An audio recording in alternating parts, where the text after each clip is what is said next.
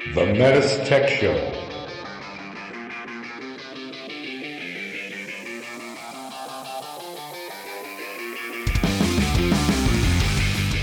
Welcome to the METUS Tech Show, a show for HVAC professionals by HVAC professionals. The METUS Tech Show. Mitsubishi. Hello, everyone. Welcome to the METUS Tech Show. So, how was your travel here? It was okay. It was kind of cold, chilly this morning. I had to call. I had to pick up somebody from uh, from their home this morning because they were having problems with their car. And where, where did you fly in from? Uh, I flew in from Cincinnati. It was straight flight, first class, baby. Oh, Yeah, I got status. I, I, I flew in next to the UPS box. Yeah, very cheap ticket. I bet you were tossed around a few times, weren't you? Uh, it's nice being back up in New England from Florida. It's 61 degrees and I can't find enough jackets. Wow. Speaking of New England, what are we having for dinner tonight? Oh, tonight? gonna have some chowder. chowder. Chowder. I like chowder. Stuffed quahogs. You know what stuffed quahog is? I have no idea what that is. yeah, as, as the Wampanoag say, quahog. Is it? Yeah, it's a clam. It's a hard shell clam. All right. It's got some linguiça in it, Portuguese style. No, oh. I like Portuguese food. Yeah, I come up here at 206. I go home at 211. And that's pounds, by the way. So, I hear that. I, I feel it. I so, feel it. so listen, what the heck are we talking about today? Well, today we're going to talk about going on a service call. Yeah, let's keep it short because I'm hungry now. To should- talk about food. What should technicians do when they approach a service call? Uh. And you know, I tell in my classes, uh, you, you're, the technician is dealing with two problems. One is the equipment problem.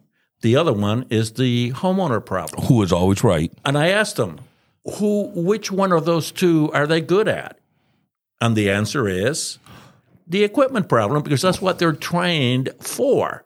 But if they don't take time to approach the homeowner and get the symptoms, establish a relationship, you know, I learned a long time ago that the homeowner does not have to like me, but they have to trust me.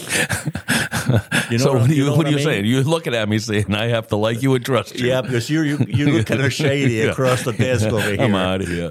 But anyway, yeah, you know, approach the homeowner with no tools. Right. I picture many technicians wearing a backpack full of tools and a set of gauges hanging like a collar, and then a recovery machine on their left hand and a vacuum pump on the right, approaching the front door and say, "Okay, miss, where is it?" Yep. Yep. No relationship building, nothing of that sort, Yeah, and they're missing the point. My experiences too, because I've been in a service van quite a few years. I, I'd probably get a third of the service call uh, completed just by talking to the customer. What's going on? What's not going on?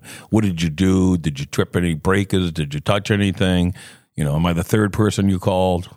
Yeah, I mean, where where is the equipment located? Right, right. Um, how old is it? If uh, you know things like that, just engage with the homeowner. Right. So establish that relationship. So once that's done, I I believe we should be looking for blinking lights. Yeah. Well, let me ask you a question. Like w- when we do a class, we we bug our equipment. Yes. Isn't it funny how we say, okay, ready, let's go, let's do a service call. We'll give them a scenario what the equipment is. And the first thing they do is they go out to the piece of unit and start ripping off the panel. Yeah. And I'm like, what are you guys doing? What are you doing? Is that what you do at a customer's house? Is that ripping off the panel before you even say hello to them? So, uh, so let's go from that approach. Yeah, Let's go from and, that and approach. that's I love that because the scenario I tell them the scenario is the homeowner talking to you. You should listen to the homeowner, and that the scenario is what allows you to proceed. What'd you say? As the scenario Listen. is what allows you to proceed in the service call. I'm speaking English, right? No hablo inglés. Contracto. Contracto. All right. So yes, we're inside already. Uh, we're looking for a controller, whether it's a handheld or a wall-mounted or a wireless, like the MHK2. And uh, it's you know we look for lights. We look for lights at the indoor units first, and then we confirm that there's uh, whether there's maybe some blinking lights outside, and then we go back inside and turn the system on. And again, you know, you talk about talking to the customer, and I would ask the customer, "Did you shut the unit off? Did you shut the disconnect off?" Because sometimes I have customers they tell me, "Well, the service guy or the installation guy when he was here said if you got a problem, shut it off and reset it."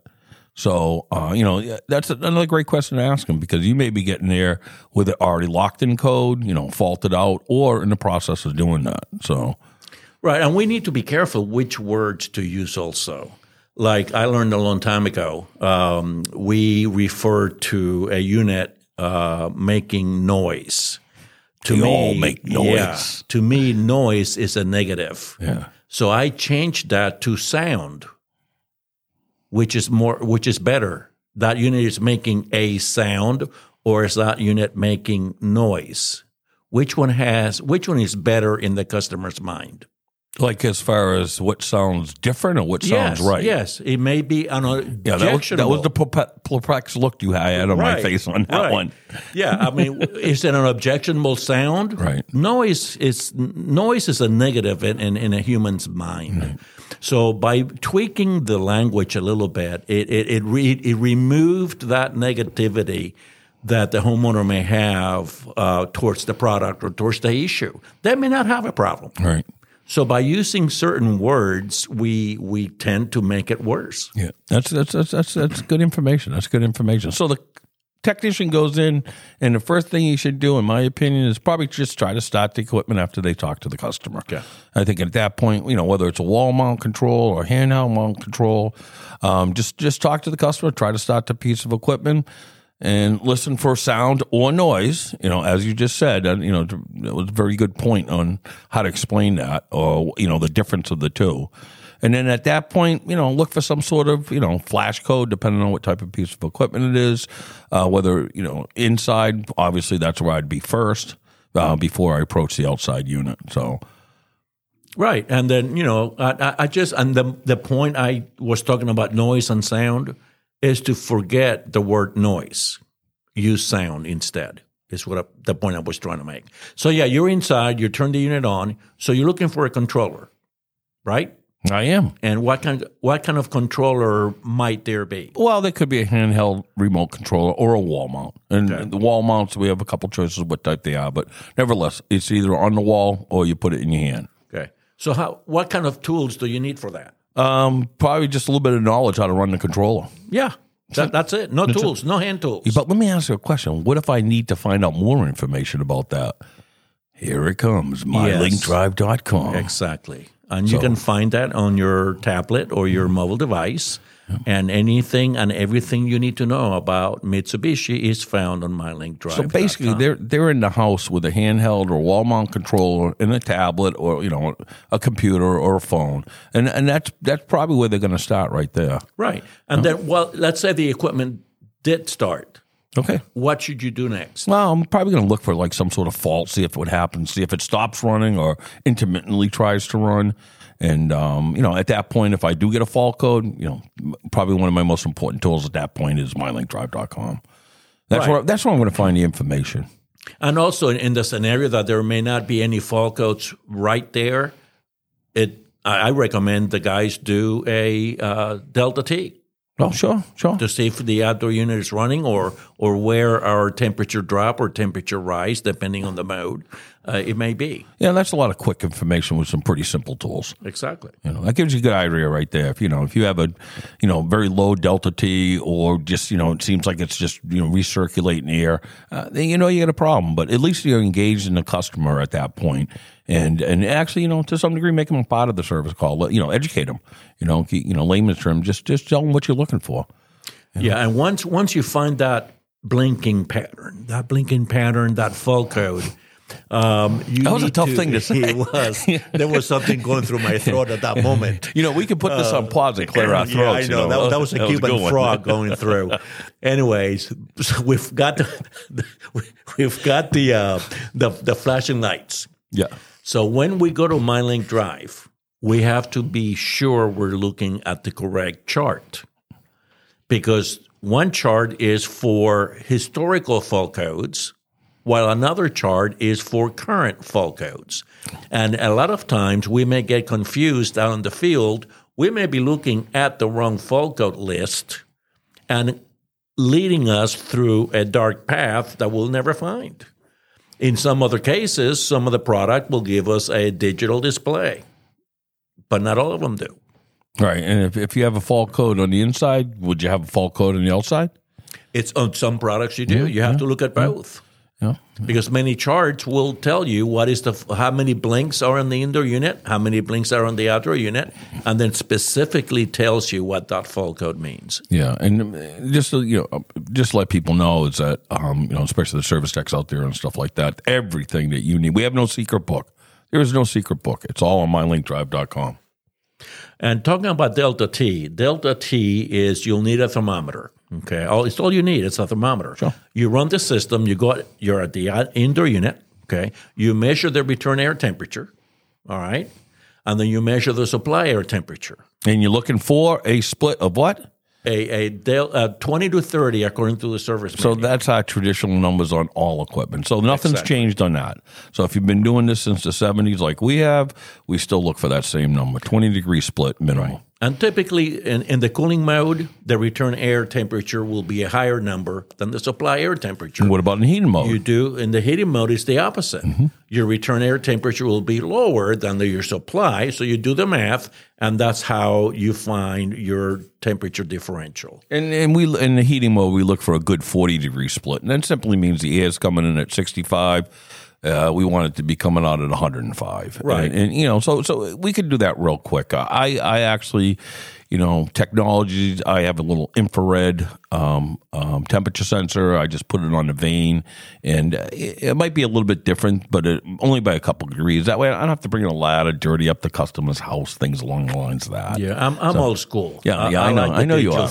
I know you are. I don't, I don't like those laser thermometers. But one thing to keep in mind, the, the, the, the thing to remember when you're looking for delta T, that 20 to 30 degree uh, differential, Cooler mode. Yep. you you're look you're doing it on test mode Always. because you never know what the demand is on normal operation, so you can't really verify at 20 to 30 differential on normal operation. And there's a couple different ways we can put things into test mode. Some situations we could put them in with a controller. We could put them in with Kumo Cloud. We got a button we can push. Uh, so that's very important to realize that you have to have it in test mode. All right. And if you are doing some troubleshooting, you really want to take it out of test mode and put it into normal operation. So good point. But, you know, Delta T, you know, it's been around since the beginning. It's going to be around at the end. Yes. And then once you find that blinking pattern, that fault code, then you go to the service manual. And I emphasize unit specific service manual because there's not one service manual for all. Um, and, and that's to find what the problem or what that fault code actually means. Um, the, the, the, the, so go ahead. So so so now we're, we- we've established that we got a fault code on the inside. So now we're going to head outside. Uh, you know, I carry a small tool pouch. You know, I mean, everybody's got their own um, compartment they put the tools in. Anyways, so the one thing I'm probably not going to bring out there would be my gauges. Uh, most of the time, you don't need your gauges at all. We just we just really use the gauges nowadays. If we are pretty positive that we have a leak in refrigerant, but you can gain a lot of that information. Um, you know, in some controls, depending on what they are, depending on what the model of the unit is, you can gain some information from the controllers. But gauges, you know, um, we just don't use them that much anymore. Um, you know, cross contamination, uh, losing refrigerant. These are considered critical charge refrigerant systems, and that means exactly what it is critical charge. So go out the side, take a look at the unit, take off the panel, see if you can find a blinking flash code out as well. And once again, back to mylinkdrive.com. That's where the information is. And and then it, I mean, I love the manuals because they're so clear in, in what process to take. Uh, in some cases, you may have a troubleshooting chart uh, that requires you to answer questions in a yes or no answers. Flow charts, my favorite. Absolutely, Yep, and uh, favorite. they're fully understood. And then, if but one thing that I also that I realized that happened to me is if I skip a step and I reach to a certain location that says go back and do something else that I just did five minutes ago, you better go back and do it Oh, again yeah. because what it's trying to tell you is whatever is going on further down is not making sense. So you need to go back and start over again. Yeah, flow charts are nice like that. I like them too. They're one of my favorites, but uh, not always like that. Some things have you doing things in a different sequence and different way of doing it. Um, but all that critical information, once again, Yeah, and and regarding the gauges, I can't. We can't say that enough. Uh, I mean, w- you never need them because you've got Delta T. Delta T checks refrigerant charge and airflow. Everything. That's all you need to check. Absolutely. So you should never have to use the gauges. And the reason why we don't recommend using gauges is why. cross contamination, loss of refrigerant. Absolutely. Uh, you know, once again, cross contamination could be nitrogen, different type of refrigerant. Uh, it's just, it's just not. You just don't need to do it. Right. You know, don't need to, unless you really suspect a leak and you see some sort of deposit of oil. Yeah, and then sometimes you may have to if the if the service uh, code, the fault code requires you to do a voltage test. Yes, another tool that you should have in your toolbox is a good multimeter, one that will allow you to measure voltage, resistance, um, and then on the resistance side, you need to have one that will allow you to measure at least up to one mega ohm. Uh, I've known the ones, the two meters that I have, both measure up to 40 mega ohms.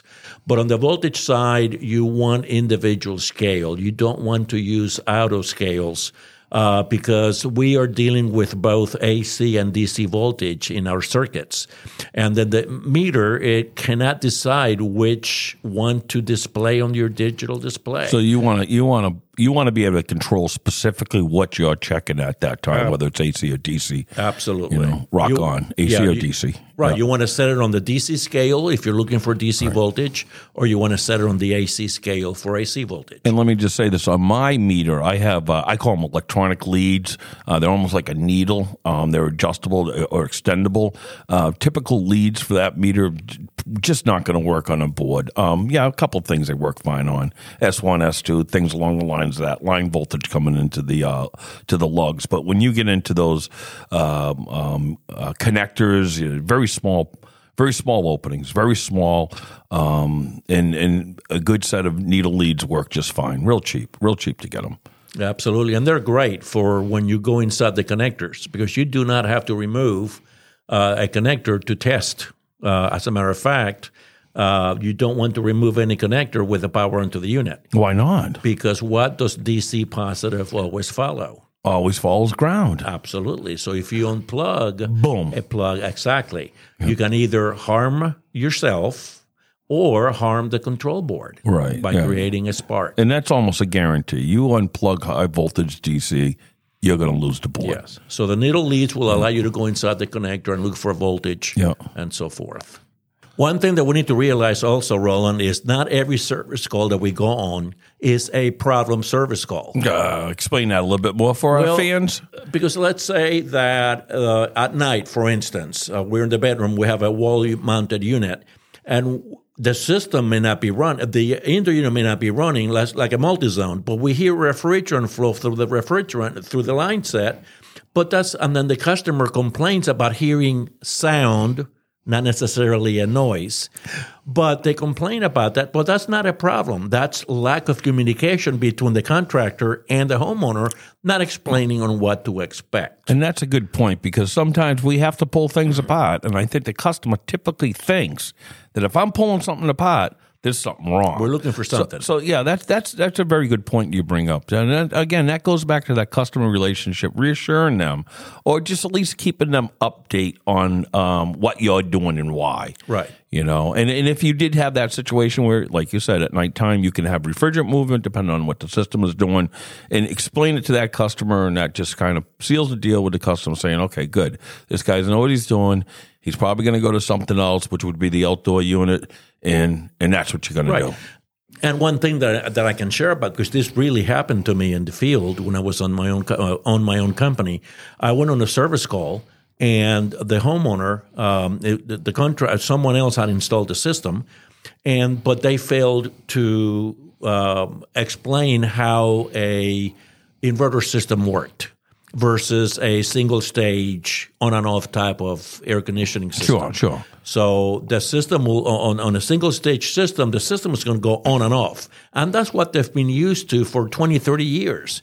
So now you go in with an inverter product, Mitsubishi, and the system runs at a lower capacity, much longer time. What are they thinking? If you don't explain that process, what are they thinking? They think it's going to cost me more because that thing has been running for an hour. So that's what you need to spend some time on. And just to just to mirror that, follow up on that, I, I had a customer call me one time and said, uh, "I got a service call. My fan my fan motors uh, fan blade is barely running." And I said, "Well, what's the temperature in the house?" Well, it's set at what I got the thermostat or the controller set at. And uh, I was like, "Okay, so what's the problem?" Well, the fan that fan is not running. I'm telling you right now, it's not running. And I explained to the customer, I said, "Listen, call me tomorrow. If it's still running fine, just let me know." That system will adjust to the temperature. I said the reason the fan's running so small, uh, slow, that's the smart system you have. Right. And they were they were like, oh, oh okay, I understand that a little bit. And uh, so that, that's what you're referring Yeah, to. And that and- stuff happens. And that, especially in that scenario, Mm-hmm. they're thinking they've got a problem. But if the controller and the temperature in the room matches what the controller is asking What's for, the problem? there's no problem. There's no problem. You know, so and it, that was kind of nice because also the customer's like, well, you would have come out here and and told me that. I said, yeah, I would have. And she said, would you have billed me? I said, I have to. Yeah. And she said, well, you just saved me a lot of money. I like you guys. So and that's it that's goes all. to trust. Absolutely, right? Which is the absolutely. first moment. So, in recapping, uh, the first thing to do is to approach the homeowner, get an idea of what's going on. You don't need any tools for this. And then what after you approach the homeowner? Uh, I just uh, asked a scenario, what's going on, um, what what she is or he is experiencing, uh, or what led up to the specific reason why they called. Now, obviously, a real clear one is that you set the controller for seventy four degrees and it's eighty one degrees in your in your house in the summertime, or vice versa in the wintertime, set it for sixty eight and it's fifty two. Um, that that's clear information that there's a problem. Okay. And then, uh, depending on what we hear, depends on what we do. Absolutely. You know, we always try to bring the system on first, then go from there. Okay, so the scenario is customer had a problem. Service tech went in there, established communication with the customer, diagnosed a piece of equipment. Let's just say they found out what it was and they were able to fix it. They fix it. What would the service tech do next? Okay, before fixing it, I believe the home the technician should go to the homeowner and say, "Mrs. Jones, this is what I found, and I can fix it." Saying the technician saying, "I can fix it," what do you think that do to the homeowner? Oh, it's trust. It's trust. Absolutely. I'm here. I've got what I need to fix it with. I'm going to go ahead and fix it with your approval, and then proceed. And then he fixes it. Then they have fixed the problem. Then they go back. They clean up, button up the equipment, clean up, make sure that all trash that has been created, like when you strip wires, I I go to many jobs mm. and I said the insulation on the grass, that's a negative. Absolutely. You don't want to put Absolutely. and then you clean up, you you tidy up, and then you go in and you converse with the homeowner. Your system is working properly, and the reason why I know it's working properly because the Delta T I did not have before, I have now.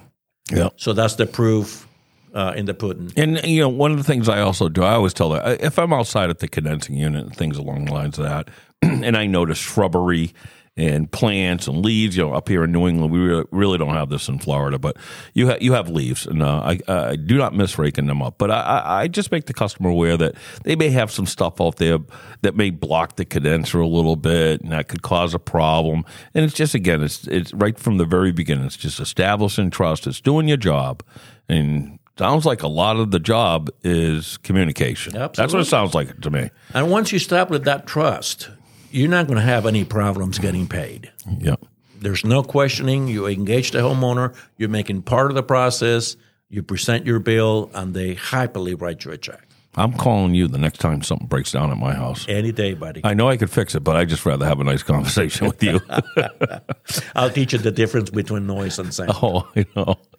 All right, so that I think that's it. We've uh, given a lot of uh, information on this and uh, on on what to do on the service call. Um, love to have you register for class. Love to see you in my class. Love to see you in one of the classes throughout the 11 different schools. Right Hope on. to see you then. All right, baby. We'll Adios. I'll be back. Hasta la vista.